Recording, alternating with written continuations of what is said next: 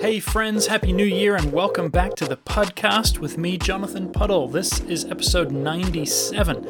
My guest today is Brendan Kwiatkowski. He runs the Instagram re.masculate. Brendan is a researcher in masculinity. He has been a teacher, now he's a PhD candidate, and his focus is on adolescent males' levels of emotional restriction. And so we talked a lot about the pressures that males face. We talked about trust versus vulnerability, identity and sense of purpose for men, and ultimately the masks that we put on to try and be cool and be tough and be what the world around us seems to require of men, all of which actually leads to fragmentation. So Brendan is a is a really compassionate, wise heart with a ton of research and uh, experience behind him. So thankful to be able to share his wisdom with you.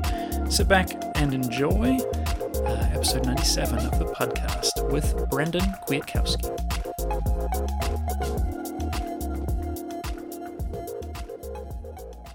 I don't actually remember, Brendan, when I started following you or how exactly we crossed paths. I assume, and I, I, presume, I think this is most likely that I stumbled upon someone else's stories who was sharing your your stuff. That's almost certainly how I how I found you. But from the get go, I was like, oh, I I am loving this guy's vibe.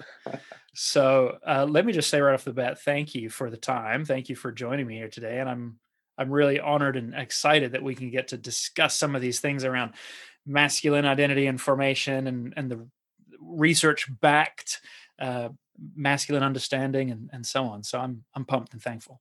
Oh, I'm pumped as well. Thanks so much for having me. I uh, just just as way of of context for my interest I was one of those guys who grew up struggling to fit in with the cultural masculine norms that were around me. I know, I, I don't know, I, I, feel like when men sit down and actually get honest, we all say that. I feel like mm. every single one of us, like, yeah, not, not one of us fit in. But I'm like, yeah, but all the Brads and the Chads, they all seemed to like have it going on. And uh, I, I, you know, I, I certainly felt like I was not fitting the mold. And in New Zealand, which where where I grew up, uh, my childhood, you know, it was this very, at the time, I, I'm I'm aware that it's starting to change, but at the time, it was this very macho, stoic male culture. Uh, where men didn't cry, where men didn't uh, give hugs, where men didn't ask for help, where the only kind of emotions that were permitted were like anger and maybe happiness so long as your happiness wasn't like too over the top because then then you're just a bit much and mm-hmm. And so i often kind of just felt like how do i fit into this thing? And and for many years i just was like i don't get this male picture. And uh, it was interesting even just as i was prepping today and reading through some of your notes on your website i saw you you point out like these particular things that are most damaging to like male identity formation. And it's like toughness the inability to ask for help. And i'm like oh wow you pretty much um the, the cultural definition of masculinity that i grew up with was the worst. Mm. uh, so i'd love to hear just right off the bat a bit about what what it is that you are so passionate about and why why we should care about men and, and masculinity um, and then maybe some of how how you got there. Yeah for sure. And just uh, one thing you said there is that in all my research i've only met one boy who who was aware of the pressures of masculinity around him but never felt the pressures himself so i found one boy who just feels like i didn't struggle with my masculinity but every Fun. other single boy um, amazing definitely has and even the typical chads jocks versus the ones that um, were more isolated with, and often they were like in musical theater or in band things like that. That was me, musical theater. yeah, so like we all do struggle with it, and one of the things is that um, within masculinity is that there is always like this striving or this pressure to be the certain ideal. I know you wrote a book called I Am Enough, but like, are you man enough? It's a constant proving thing, um, which creates stress and strain in and of itself because it's it's never ending. Um, Totally. even for those that s- appear to have achieved it. Um, and so I think, yeah, one of one of the reasons why this is such an important topic, um, if I had to boil it down to everything, to everything, is that it harmful, restrictive messages of masculinity create a fragmentation of oneself, Mm. a dehumanization, a disembodiment from one's full sense of self. Um, if you can't fully express your emotions, you you numb all of your emotions, even the positive ones like joy. You can't feel as strongly if you're numbing sadness, and that's breaking you apart from yourself and the fullness of what it means. I believe to be alive, to be a human, and at the more extreme ends, it causes you to dehumanize other people. Mm. Um, and so, if you view the feminine as weak and that females primarily have feminine traits um, that you view as lesser, that can for sure lead to sexism, lead to misogyny, and things like that. But um, yeah, the three most harmful, restrictive messages in the research are telling boys and men that you need to need to restrict your emotions, particularly fear and sadness, that you need to do things yourself, and that you need to be tough um, or cool, kind of this ideal of cool. Um, and the thing I want to clarify is that women, girls, many like those can also be a result of trauma, and that is not gender or sex specific as well. But the ideals of masculinity tend to encourage those three messages, and that's why I want to hone in on on the masculinity part and how that affects boys and men because there's something substantial there that's more more pointed than what females experience um, overall Yes. Yeah, and that was categorically my childhood, right? Like, don't be afraid. Like, you know, and that would be the talk on the playground. Are you chicken? Are you are you a loser? Are you gay? Like, you know, all all that language. yeah and it's so um it's so embedded in our own stories and looking back and being like me and my best friend um which are these best men in our weddings. Um our mutual friend had a dream about us when we were in high school and had a dream that we were gay and that one of us was pregnant with the other one's baby. And and we were we didn't want to be deemed as gay. And moreover we didn't want to be the one that was pregnant because that would be even more Oh, for sure. And so like that started an eight year competition about who like we would always say like oh you're more girly than i am for the next eight years and finally we kind of a joke but kind of there's elements underlying that were like yeah i don't want to be more girly than you. And then finally when we matured and grew up we we ended it in each other's best man speeches. But these things are so salient um, in everyone's life and that's why i think this topic i know it's controversial um, of talking about gender about sex about masculinity um, but i find what's so powerful about it is that when people start looking at gendered messages that they've experienced or that they've um, portrayed onto other people and look back on their life in retrospect they realize oh my goodness there was ways that i was not allowed to be my full self Mm. and that realizing that i believe is so healing and so powerful and that's really why i'm invested in this. I could also say that like the the death rate for male suicide and that i have had a couple male students die from suicide in my experience and just knowing other men that have um, that's something that motivates me um, for sure but it's not i think sometimes people use to suicide statistics as like all the evidence to point i don't know they make mm, huge claims based on the evidence like females actually um, attempt suicide seven times more than men it's the methods that men go about Mm. suicide um, that often creates a higher fatality rate and so yeah i want people to live their full lives and i think that masculinity is a great lens to look at Yeah, seriously. I mean, you know, add, adding to that color, you know, for me, which again, I'm just hearing so many touch points in in your journey and your interest. My father is gay, and I remember when he came out, I was 18, and it was or 17, and it was this this other whole color to somehow now try and try and figure out. And and I had never dealt with any of those masculine tensions. I had just pushed it all aside. Mm. And then I got married and and had to throw that into the mix. And uh, you know, and my father also had multiple suicide attempts mm. unsuccessfully mm. earlier in his life.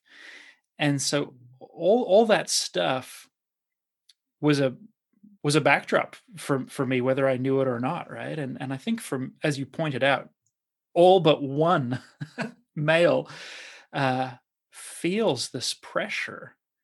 But I think again, one of the ways that we're cut off at the knees is the inability to talk about it. Mm-hmm. You know, mm-hmm.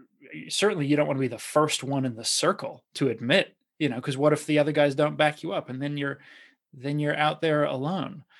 Yeah, there's a sense of all the boys in my research, um, a sense that I'm alone in this but I'm talking to all these boys, interviewing them all individually, being like, hey, every boy is actually thinking the same thing, and they're not sure what the other boy thinks.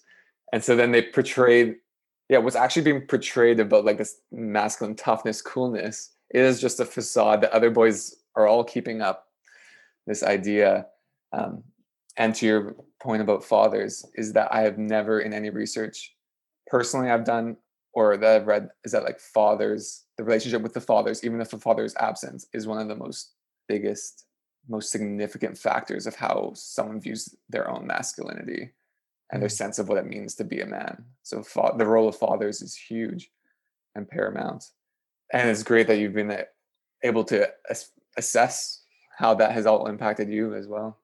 Certainly, yeah. You know, later once I began to understand and and journey with that stuff.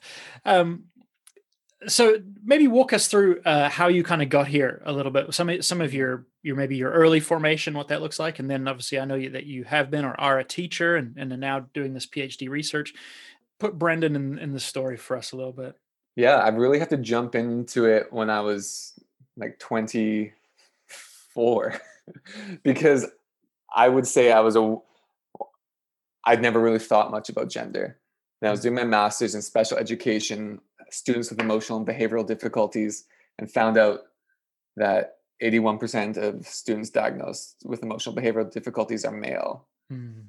And we could get into whether females are underdiagnosed, which I think they are.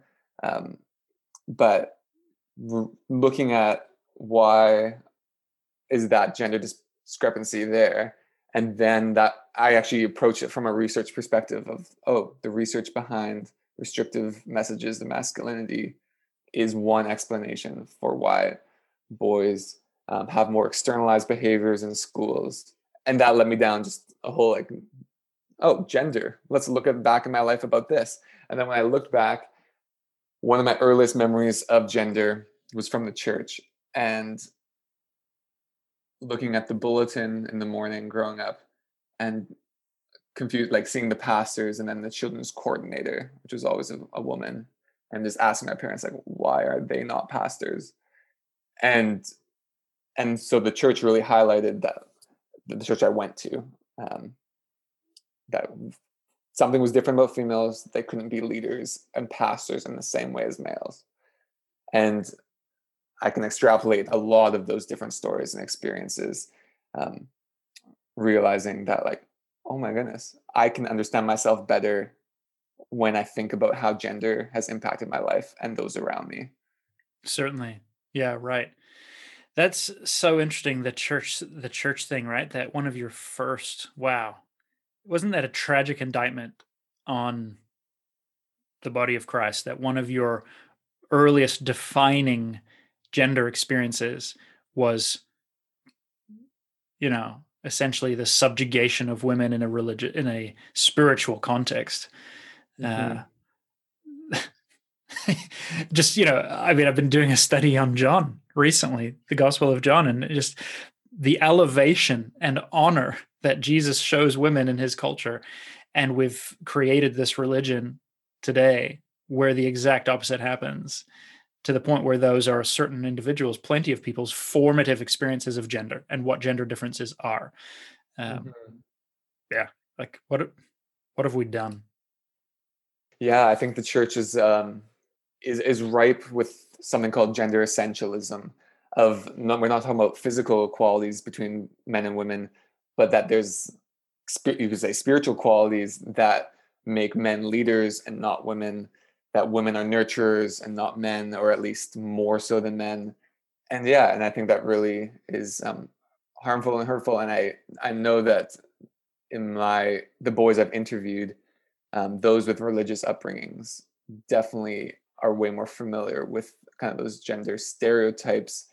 Um, if you think of, I remember all like the Father's Day Sundays versus the Mother Day Sundays. There's lots of like gender messages about men e- eating bacon all the time. Like it's just like it's the easy joke to make gender stereotype sure. things, and for pastors to do that, it's it's an easy way to get laughs, and no one really assesses like, hey, but men can be nurturing too. Women totally. can be leaders. And women love bacon. I have a friend, I'm not going to say her name on air because that wouldn't be fair, but I have a friend who, true story, ended up hospitalized due to bacon consumption. I shouldn't be laughing. Uh, that. She gives us permission to laugh. Okay. um, okay, so you touched on again the nurturing thing, and that's obviously a classic role that that women get played into, and that was again mm-hmm. part of part of my own difficulty in growing up as you know someone who identifies very strongly with that ene- those enneagram 2 nurturing traits uh, i i am a very tender compassionate nurturing man mm. and it's i've really only be- made become comfortable with that in probably the last five years of my life mm. or even four like basically in my 30s have i really been given permission to own that's who jonathan is and Jonathan's allowed to be that. Mm-hmm. And Jonathan is not deficient because of that. Thank you for your silent hand clap. I appreciate it. And and in my marriage, it's interesting because my wife uh, is would be the Enneagram eight, and so she is much more uh, kind of large and in charge, and uh, and and that that's great. We we we have learned to work with that. Um, it's it's good. But we both had challenges in in, our, in earlier in our marriage and and in our own identity and formation of understanding how all these pieces fit together. Um, you shared some research earlier in the year about testosterone levels mm. and and how men respond to babies crying. Could you uh, just hi- highlight that for us quickly, if you recall it? Because I was just so intrigued by that. Yeah, testosterone research I find super fascinating, and it's very hard to unpack because your testosterone levels change throughout the day even so um so there's spikes and dips all the, all the time um so it's very hard to make like there's very little causal relationship that like testosterone leads to to violence or aggression higher levels that actually isn't clear. Um there is some indication that for boys higher testosterone levels lead to more movement more yeah motion. But anyways it's so it's hard to interpret definitively but in this research they found that when uh, males who were the caregivers for the child when they heard a baby cry they their levels of testosterone changed depending on their response to that crying so if they responded to the baby crying to go coddle to nurture then their testosterone levels dropped hmm. and if they ignored the baby crying, then their testosterone levels increased and spiked. And so there's lots of different conclusions you could make from that. I think one safe one to make is just to consider for the people who think everything is biology or innate in men to be a certain way or not, to challenge that and just be like how you respond to things um, and epigenetically can influence how kind of you kind of yeah how your your behaviors and your responses can also influence your behaviors yet again and there's lots of different cycles at, at play yeah uh, that's so intriguing to me uh, on on multiple levels the the the first one that comes to mind is is this idea that our the our choice of response actually has uh, chemical, neurological, mm. physiological ramifications in our own body. Mm-hmm. It's very easy for at a surface level to be like, okay, I'm going to choose to go and be nice to that person, and thus that, or, or to care for this child, or to be responsive to my wife, and thus my child will benefit, and thus my spouse will benefit, and and I won't be a stick in the mud, useless man sitting here on the couch. Uh, but that it, it actually influences me quite significantly. That I, I, yeah, I'm, I'd be so intrigued to learn more about what that yeah how that works in terms of why the choice to engage in a nurturing act influences that particular you know hormone or of, of all of them. Um the the other sorry the other thought that comes to my mind is just when i was first starting to really learn as an adult about my emotions uh, I read this this book by my friend uh, Marc Schelske, who I talk a lot about on the show here, "The Wisdom of Your Heart." My listeners will have heard me talk about this, and and he said for him, all strong emotion felt like anger. Hmm. He had never been given the granular understanding of all these different things, and so so what would manifest in him like a like a pit in his stomach and a churning in his guts was the only identifiable emotion he could pin down and, it, and anything of high intensity felt like anger. And i think i've definitely in, had some of that too where it's felt like anytime i've encountered high intensity emotion it has felt like a threat to me mm-hmm. regardless of, of what the emotion is.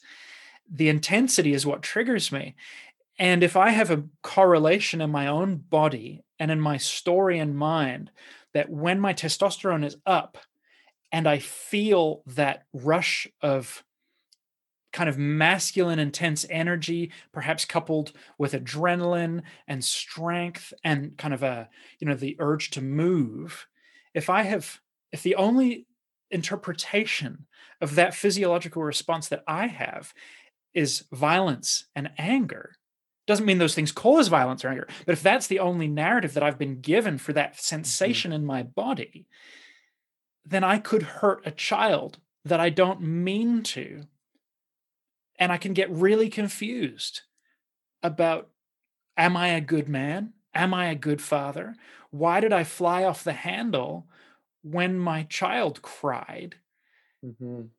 like there's a whole mess of shame and condemnation that we can put on ourselves if we only have one narrative for certain sensations in our body. So that's not what you like that's that's what comes to my mind when when you bring that up. Yeah, it reminds me of my master's work. I did a year long social emotional intervention for boys with um, behavioral needs. A lot of these boys were getting suspended. Some of them even got expelled while I was working with them. But that was the number one thing is that I got in a private and a, a counselor to speak to them and talk about emotions in kind of a group setting, and they often would just describe that they're kind of feeling fine, normal, numb. Something happens, and then it's just immediately rage. Um, it's immediately their fight response. And the most helpful thing for them was something called the window of tolerance, which is like picture a window where you have the optimal zone where you can like you have ups and downs of your emotions but you can still make like prefrontal cortex there's still blood flow going there because you're you're making decisions based on uh reasoning based on emotions but conscious not choice. controlled yeah conscious choice thanks um and so a lot of it is just realizing like for most of the time anger is a secondary emotion but then it's really giving them language about what other emotions exist and other feelings that could exist to help them get into their bodies to name like oh i'm like i feel my hands raging and being able to identify when they might be leaving their window of tolerance so that they can make um, better choices. And so for one boy that was like you know what? When my mom gets mad at me i just stare and i don't say anything and it's changed my life because I haven't punched, I haven't broken any fingers punching a locker in like two months. And that was his big takeaway from it. Um, so I think what you said there is that the manifestation of anger um, yeah it's huge and i love what you said about without knowing yourself and your full range of emotions every emotion might seem as a threat because it's vulnerable and and you can make an argument that some aspect of that is survival instinct but most of us aren't living in a hunter gatherer type environment. Um, we as a society are at a point where most of us um, the exception i would say of some people living in, in prison or some people boys children living in households where it's not safe for them to fully be vulnerable. Um, but for most everyone else um, we don't need to have that survival response to our emotions. And it's yeah maladaptive for our flourishing and for those around us. Absolutely. Can you um maybe unpack a little bit more of some of the pressures males face? I know even as i was making the notes for this i i had this thing and and i i wonder if you deal with this where it's kind of like oh man are, are we really talking about males having a hard time in in this cultural climate of the last few years like is is this the best we can do? But obviously holistically this is a big part of the reason that like you just said males have been developing maladaptive behaviors. Um, so for someone maybe who's sitting there going okay maybe i'm not a male or maybe i i don't really get what the problems are mm. um, can you even in your in your research come some of the challenges that that young men and teenage boys are, are facing? I would say that a common refrain in my own research, and I should just say what my research is, is that I I gave a survey to grade 12 boys in a area in British Columbia and 170 grade 12 boys a survey about their levels of emotional restriction. And then I interviewed the 10 comparatively least emotionally restricted boys and I compared that to the masculinities of the 10 most emotionally restricted boys. And whether you're mostly emotionally restricted or not, um, all boys felt, all boys except that one, felt the pressures of masculinity. And this one of the saddest refrains is that they became something that they were not. Um, boys, but they were so aware of it. They're like, I have become the mask that I pretend that I will. I become the mask that I pretend to have worn. And now it just feels genuine. Mm. But there is, for all the boys who are the most emotionally restricted, they all identified a time period of something of that happening. None of them were just like, oh, this is who I am. All of them identified specific events in their life um, that started i don't want to say the descent into emotional restriction um, but it, it, makes sense. Like i don't want to so. shame any of those boys for that response. It makes sense with what their lives gave at them that at that time it um, became necessary right? It became yeah it became necessary for sure. But then you also have boys sharing that like yeah they their friend group maybe they get into to fights with other people or things like that but you got to keep up this sense of coolness of toughness um, i had a couple of boys just like lamenting about like how much it sucks that girls only like the guys that portray this image and i'm not trying i'm trying not to do that but i find it hard because i want girls to be interested in me and yeah and and being having all this swagger this flex um, is social currency and i want to have some of that social currency. So i see a lot of boys just stuck. Um, another boy who says like i know expressing emotions is important. They've told us that now which is great. They tell us we can go cry now. And then kind of sarcastically he's like great but i don't know how to. I don't know and i think the best thing from my research is just how attuned that all these boys are super aware of emotional dynamics in their lives whether they are able to express those or not. They're very mm. aware of them. So this notion this stereotype that boys don't um, don't have emotions um, they're aware that there's more things going on. And boys want to talk not always to their parents and not always yeah not always but boys if you get them talking they often don't shut up and i think that's great. So i think we need to create spaces for boys to be able to share. I'm not sure if that really answered your question that kind of went oh that's that's that's great. It's so good.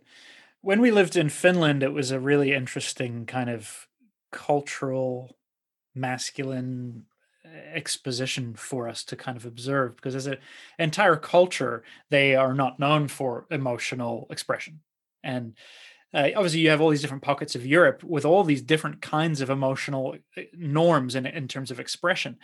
And people have drawn lines in terms of cold countries and warm countries and there's lots of different stuff there. But what was especially noticeable in terms of masculinity was that finnish men would not really express much emotion or even much opinion on anything unless they were drunk or in the sauna. Mm-hmm. And uh, most Finns have a sauna in their home. It's totally mm-hmm. normal.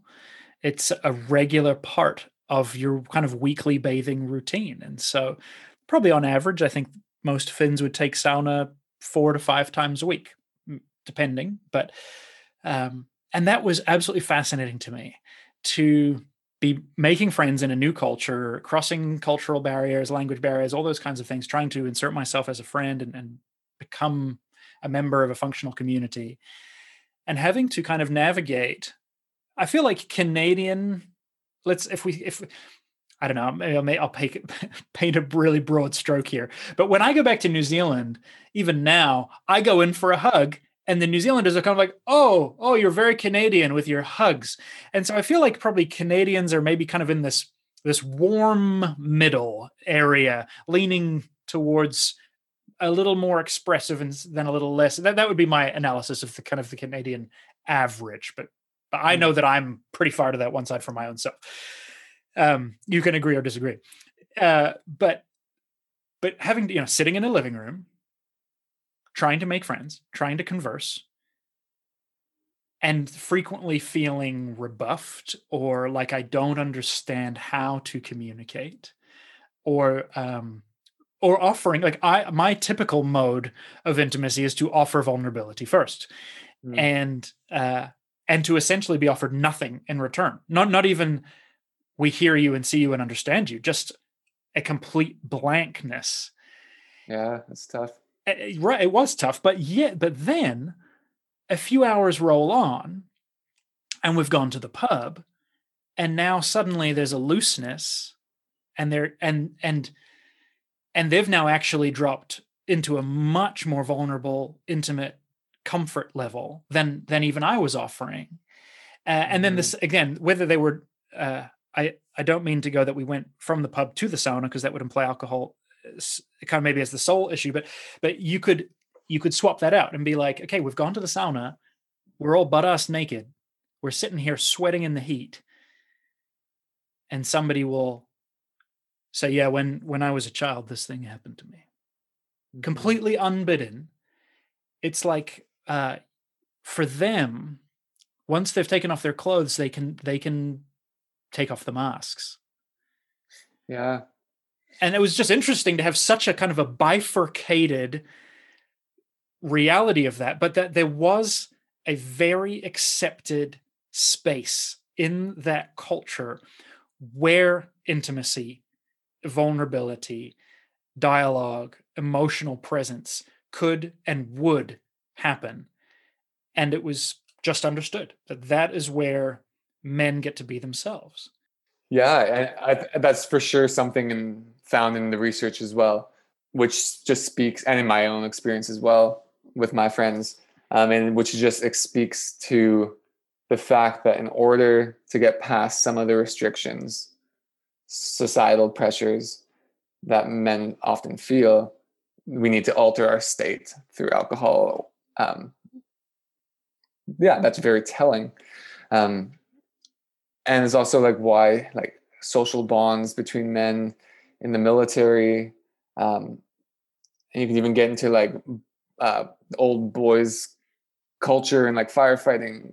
Like i'm kind of stereotyping here but also like there's a sense of com- like um, there's even some research about like hazing that like which i'm very much against the the violent harmful humiliation as the source of, of hazing but what that does for their bonds afterwards is like if i can humiliate you degrade you then i know and you're still going to stick around then i know you have my back whether it's on the battlefield or in some high intensity. And then there's this level of of trust that's created but it's not from emotional intimacy first. Mm. that's like maybe at the end.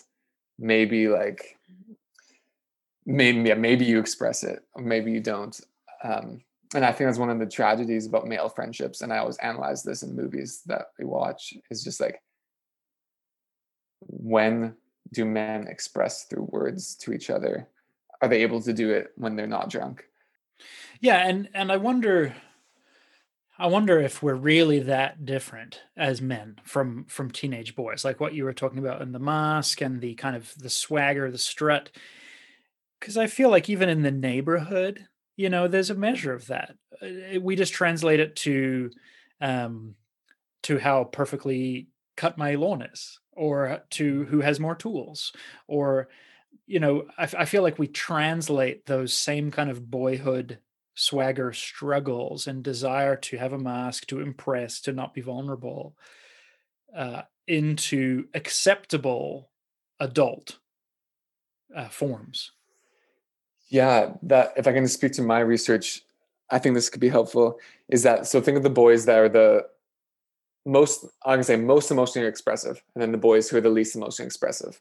Generally speaking, the stories of the boys who are the most emotionally uh, most emotionally expressive are stories of gaining confidence in who you are and your self identity. And the boys who are the least emotionally expressive are generally stories of boys struggling to trust people. So you mm-hmm. got stories of trust versus stories of confidence. And hopefully, as men age, that their levels of confidence to be themselves despite social rejection, despite it not being manly, to I don't know, paint your nails. I'm not quite sure, but hopefully as we age, we can get into a more confident sense of self. I think university age is one of the times where that culminates for men, and then afterwards, the pressures of masculinity can decrease. And also, another major time is when uh, men become fathers. Um, that kind of gives them an allowance to like, oh, I can be empathetic for another human being and it doesn't affect my sense of masculinity. In fact, if I'm dancing with my daughter in a dress in the park, that's actually applauded for the most part. It's not something that would have got me ridiculed throughout the rest of my life. So there's this newfound sense of freedom um, for many men when they become parents. Yes. Yeah, actually I was reading too one of your posts uh, today from a few months back around that issue that isn't it good what can happen to a man as a result of having children and especially daughters but isn't it tragic that sometimes it has to be such a big life-changing event that gives men permission to change their narrative. Yeah there's so much research about men being like i didn't understand what women girls went through until i had daughters of my own. And like I I celebrate that, but it's mind-boggling to me that you shouldn't need to have a daughter to have empathy for what to try and put yourself in the position of what it's like to be a girl or a woman in this world. Right. Like if like if 100 if 100% of men had mothers, at least biologically, whether or not they had a present mother figure and you know 50% had sisters and yeah. Yeah, for sure. Yeah, and you can look back through so many different things of like like I personally don't care about the color of toys for boys versus girls.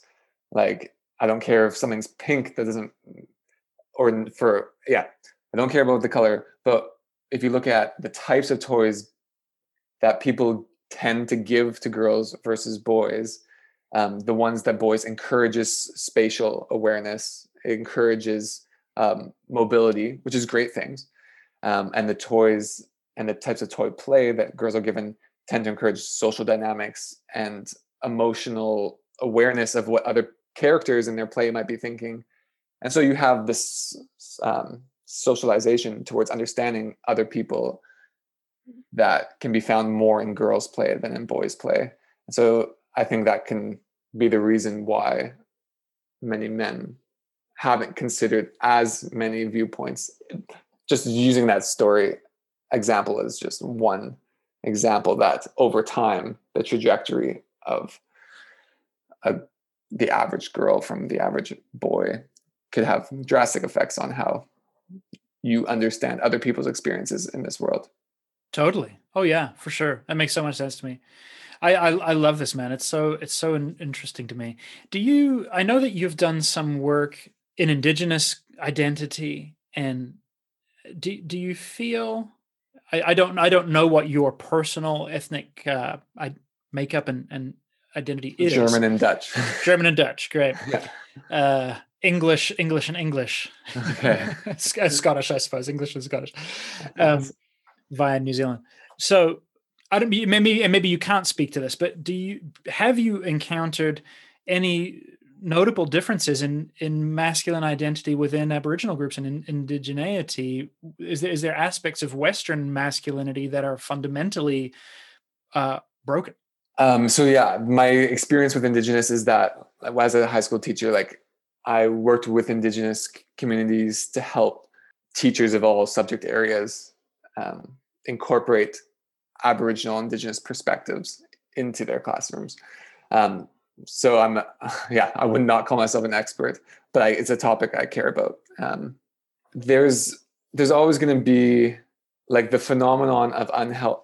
The most unhealthy restrictive forms of masculinity are very much a white Eurocentric global North, the West, however you want to label it.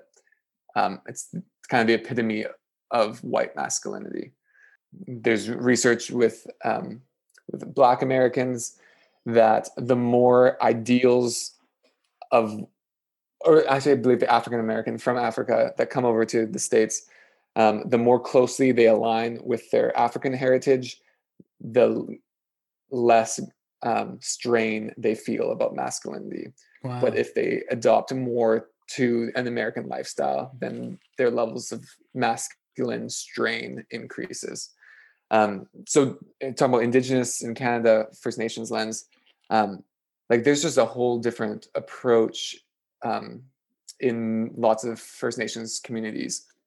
Um, like there was a lot of cultures that were matriarchal, that women were the keepers of the land, which is why, like in colonial times, um, when settlers, colonialists were trying to buy the land and they didn't have paper to do that.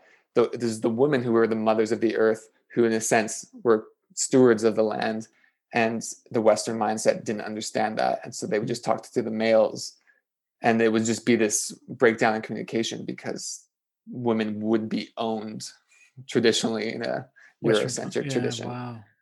Um, yeah, there's yeah, I I do know there's a lot of things percolating about specific masculinity things. Um, I would just say that Aboriginal men and women are some of the most vulnerable. I think the most vulnerable um, in Canada, as well as comparably the most vulnerable in the world. Um, if you look at suicide rates, murder rates, they're very vulnerable for a lot of different things, and there's a lot of generational trauma. Um, so that this is really, I guess, what, what I'm actually finding difficult is that when let's just talk about Canada, when Canada has literally tried to decimate uh, a culture, it is takes time to get a sense of what that culture, like a lot of indigenous friends that I have, is like them finding them own, their own selves in their own traditions and cultures is a difficult journey for them. Totally. So it's hard to, yeah, sorry. Well, yeah, I mean, they're recreating languages, they're recreating cultures. You know, there's there's this entire erasure of a of a generation and a half due to the school systems, right? So it's not even like you can be like, oh yeah, my grandfather used to do this. We don't know because mm-hmm. everything was made illegal. Uh, so, so certainly, but the, even just what you said earlier that that stoicism, the emotional repression, the not asking for help, that that those things that researchers identified are the most toxic for for masculinity are essentially the definition of yeah global northwestern eurocentric male james bond who shaves with a razor and does whatever he wants with whoever he wants and needs nobody mm-hmm. um, but actually went to boarding school and is deeply deeply wounded. Yeah and the only thing cross culturally there was a, ma- massive research was it the 80s or early 90s that was published that like found the only kind of similarities between men from a bunch of different cultures um, was men as protectors and providers those two messages um, which it really comes down to how you define it. Um, because men as protectors i think most people think physically like let's save them but i could equally just say like like think of my wife right now who's breastfeeding twins and just like she's also a protector as well and so it's how are we choosing to define certain things? Um, do we label a man going to work as work and that a mom who chooses to stay home as not work because i know which one i find harder um, and it's definitely not the former. Um, so yeah it's like how we our semantics our words for things really impact how we view and our culture that prioritizes capital consumerism cap, what's capital cap, capitalism. Capitalism yes. Thank you. Um, is going to place higher value on producers than on the reproducers in a sense. True. and females generally have that role of they're the reproducers who are producing more children for the system and men are contributing directly in the traditional model. And so there's more value placed on that in our culture. Totally which which i think even you know is going to play into our inability to rest as men are not having a value for recovery for sabbath for all these m- rhythms of life if the only thing that's been valued is output output output right it's like a it's like an industrial masculinity machine. Yeah, just churns us up. Like it's these, it's these. I call them myths of this like heroic masculine thing, which aren't in themselves bad. Like to want to provide for your family is a great thing financially. To want to protect your country, to go to war, is a um I won't say it's a great thing, but it's like the desire, a, sure. The you know the, the desire to protect people is honorable, but the fact that th- there's this romanticism of like giving up your life for this ideal like the fact that just like you know the saying of old men make decisions about young men dying in war um just viewing like it's almost like viewing the, the fact that it's easy for men and for myself to view my body as a weapon that like i could be fodder like it's like it's and it's i think it's a great disembodiment as well that like uh, I, I, I want to say something more profound and more eloquently, but I don't have the capacity right now. no, that's totally fine, and I and I my heart is right there with you. It's it's there's there's a, a such a dehumanization in in these systems that we've just been told this is what it means to be a man, and in some ways, it's kind of like men have been held up as the picture of humanity but in other ways, at the same time, what it means to be a man, according to that definition, is less than a full human being. Yeah, because so when you talk about work and rest, that just reminds me of how many men, when they retire, go through this huge crisis. The suicide rate is also very high at that period of time. Um, because if you that's the type of dehumanization and fragmentation of when men view their values only in what they can do financial provision um, why after like stock markets crash the suicide rate predominantly for men goes up as well right. because if your value or worth is all in this one um, one specific script or gender role when that crumbles or when that shakes that's going to shake your whole identity of who you are mm. and so I think a lot of men, a lot of people in our culture, but a lot of men that we're talking about now, grew up never knowing themselves and what they actually want to be and what they actually are.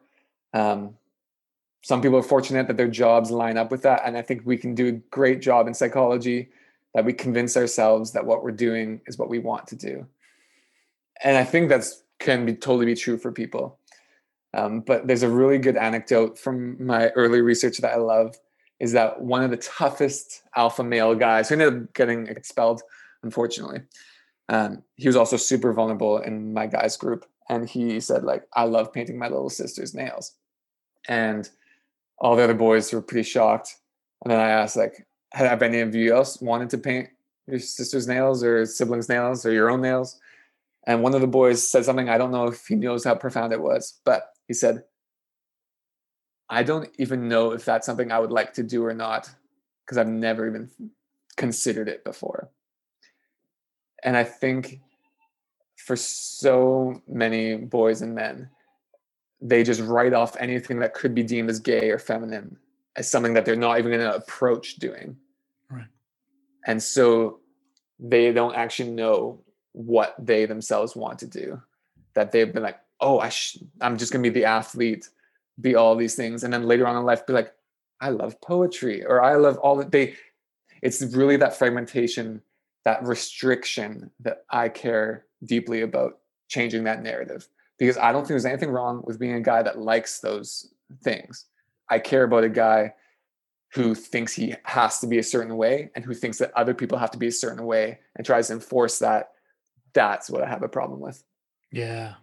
Wow, that's so real. Uh, we're almost out of time, but tell us quickly about the music because I am really interested in, in the music project that you're doing. Well, I, I hear you, I know you love Enneagram.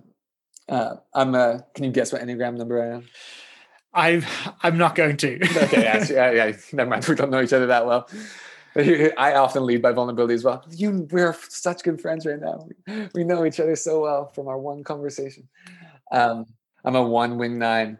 So I have I have a lot of uh, repressed anger actually. So it's interesting because you think men stereotypical anger, but that's actually not my story. My story is like I want to make people happy. I want to keep the peace for the most part, even though I was going to res- increase my resentment inside. Anyway, side note is that my idea kind of came from Sleeping at Last's Enneagram album. So good. So good. And the podcast that accompanies it. And I'm in this weird space of working with boys and men um, who the weird space is that I care tons about gender equality, about feminism, um, and not to peg this against what I'm about to say, but I also care about working with boys and men, some of whom hate feminism.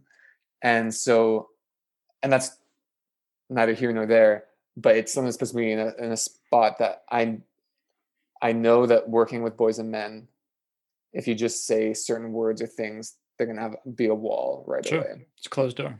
Yeah, and and I don't know if my mission, my mission in life, my purpose, at least what feels right for me in this time, is to work with boys and men um, in that capacity. And so, I think a huge thing is for helping. I want to. So I'm creating this concept album. Um, process of recording it that follows the life from a from a boy from a man from boyhood to old age and each song represents a major theme in the masculinity research and of course it does draw on my own life as well um, but i want men to feel seen and heard I, I think that the songs music is a way to bypass people's cognitive defenses mm. and i want them to feel so like I want like one of the songs about the father son relationship. I want them to feel and analyze their relationship with their fathers um, because I think that can bring healing. And one way to do that is to reflect men's own experiences through song, through music. Um, and then some songs are more of a challenge, a challenge to connect to your emotions, a challenge to connect to others, um, but also a challenge to connect to social inequalities and and justice um, social justice in the world as well. Yeah. So the album is like really empathetic towards men and and challenging at the same time because I really hate this either or type thing. Sure. But yeah, I, I don't know how it will be received from the boys and men that I hope it's received from. I think, unfor- not unfortunately, I think a lot of uh, women will like it and appreciate it. and want their husbands and boyfriends to listen to it. yeah, which is unfortunately a reality when it comes to how men are exposed to these things. It's often through women. Totally. Totally. That's I think that's how men find out about my book and my work is is through women. it is it is Yeah. what it is. Yeah, there's I have a theme in my PhD research that's called um, that says women as safe havens. Wow. um, and that is just referencing that the boys who are the least emotionally restricted 90% of them it's because of a female in their lives that has helped them understand their emotions whether it's their girlfriend or their mom primarily Mhm. and that has allowed them to access their emotions with their guy friends as well but it's initially a, female, in their life Wow. That is fascinating. Okay, so where women and girls yes. it shouldn't shouldn't be your burden um but it's always appreciated like Yeah, I. I, I don't mean to say that tongue in cheek but it's like it's interesting like if you talk about racism it shouldn't be the role of the black person or the indigenous person to teach a white person about racism um that said i'm always appreciative of when i learn from black and indigenous people about racism Yes. and it shouldn't be a woman um, that's necessary for men to teach men about emotions yeah, but there's this weird balance of like i appreciate when that does happen though definitely. Oh, this is so good. Brendan, where can people uh, follow you, find out about the, the music project? I think you've got one song that's out already. And yeah i have one song that you can stream i've, actually, I've sent out two songs i'm yeah i'm in, i'm in discuss yeah there's a couple different discussions with a couple with some music artists um, that i might join up with which would Okay. be really exciting um, but my website has the links to my music as well which is remasculate.org um, and then on instagram is where i post most stuff which is re dot period uh, masculate because I want people to rethink of what it means to be masculine, and I want them to enlarge their definitions of it. So remasculate, being like vulnerability is a strong thing, uh, and it's a tough thing. It's way harder. To, I talked about maybe this wasn't in the podcast, but I talked about like right now I'm grieving the loss of a former student who died tragically, and it's like feeling that grief, being in that grief, is way harder than numbing it through Netflix or however I choose to numb it. Um, so I encourage encourage your listeners to to to feel to do the hard work of being introspective and yeah, gender can for sure be controversial, but um, I find it a valuable thing to to question and analyze. I'm all about reevaluation, just like reevaluate things I've been taught growing up and what do I think about them now. So good. Brendan, thank you for all this. This has been a, a gift to me. Uh, friends, make sure you go follow Brendan and, and check out what he's doing. Those links and everything will be in the show notes as well. Uh, yeah, beautiful. Thank you, my friend. This has been delightful. Thanks so much for having me. Enjoyed it. And that was Brendan Kwiatkowski. Make sure you go hit the show notes so you get uh, the link to his Instagram. Go check out his website and see the work that he's doing. Jump on his mailing list and get the uh, and get a song from his forthcoming album. Friends, I should be back next week with another guest on the show. I'm excited to uh, get the podcast back online for this year.